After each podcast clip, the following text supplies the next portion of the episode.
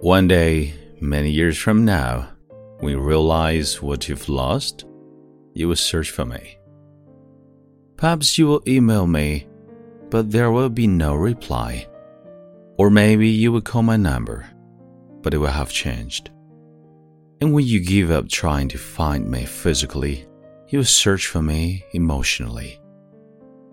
You try to find someone else who will love you like I did, or make you laugh as much as I used to. But you will soon realize there's nobody else quite like me. I was unique.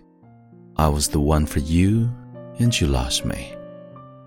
And you would try so desperately to find traces of me in every soul you meet for the rest of your days. But you will never ever find me.